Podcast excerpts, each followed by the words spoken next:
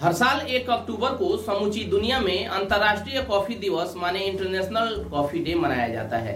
इस दिवस को मनाने का मुख्य उद्देश्य उन सभी लोगों को, के प्रति आदर सम्मान व्यक्त करना है, जो खेत से दुकान तक कॉफ़ी को पहुँचाने के लिए दिन रात कड़ी मेहनत करते हैं। आमतौर पर कॉफ़ी पीना सभी लोगों को पसंद होता है। एक्सपर्ट्स के मुताबिक, कॉफ़ी का सेवन स्वास्थ्य के लिए बेहद फ़ायदेमंद होता है। उचित मात्रा में कॉफ़ी का सेवन करने से कई तरह की बीमारियों से बचा जा सकता है।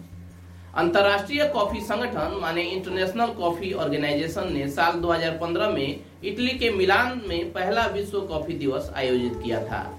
यह दिवस विश्व भर में कॉफ़ी किसानों के मुद्दों के बारे में जागरूकता पैदा करने के लिए मनाया जाता है। भारत की तुलना में विदेशों में कॉफ़ी पीने का चलन बहुत ज़्यादा है। भारतीय ग्रामीण अंचल में कॉफ़ी को उतना महत्व तो नहीं दिया जाता है। शहरों और दफ्तरों में कॉफ़ी का लुत्फ उठाते हुए लोगों को देखा जा सकता है। कुछ लोगों के दिन की शुरुआत भी कॉफ़ी से ही होती है। अब हम आपको बताते हैं कॉफ़ी के बारे में। कुछ अनोखी बातें। कहा जाता है, इथोपिया के एक बकरी चरवाहे कालदिन ने विश्व में सबसे पहले कॉफ़ी बीन्स की खोज की।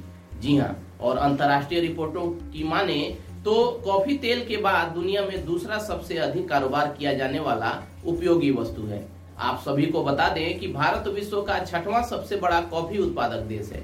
जी हाँ दरअसल भारत विश्व की कुल चार प्रतिशत कॉफ़ी का उत्पादन करता है। वहीं विश्व में कॉफ़ी का सबसे ज़्यादा उत्पादन ब्राज़ील, वियतनाम, कोलंबिया, इंडोनेशिया और इथोपिया द्वारा किया जाता है। चलिए दोस्तों, आज के इस वीडियो में इतना ही। मिलते हैं अगले वीडियो में। तब तक searching for knowledge and try to be a kind person and most important please wear mask and follow covid 19 guidelines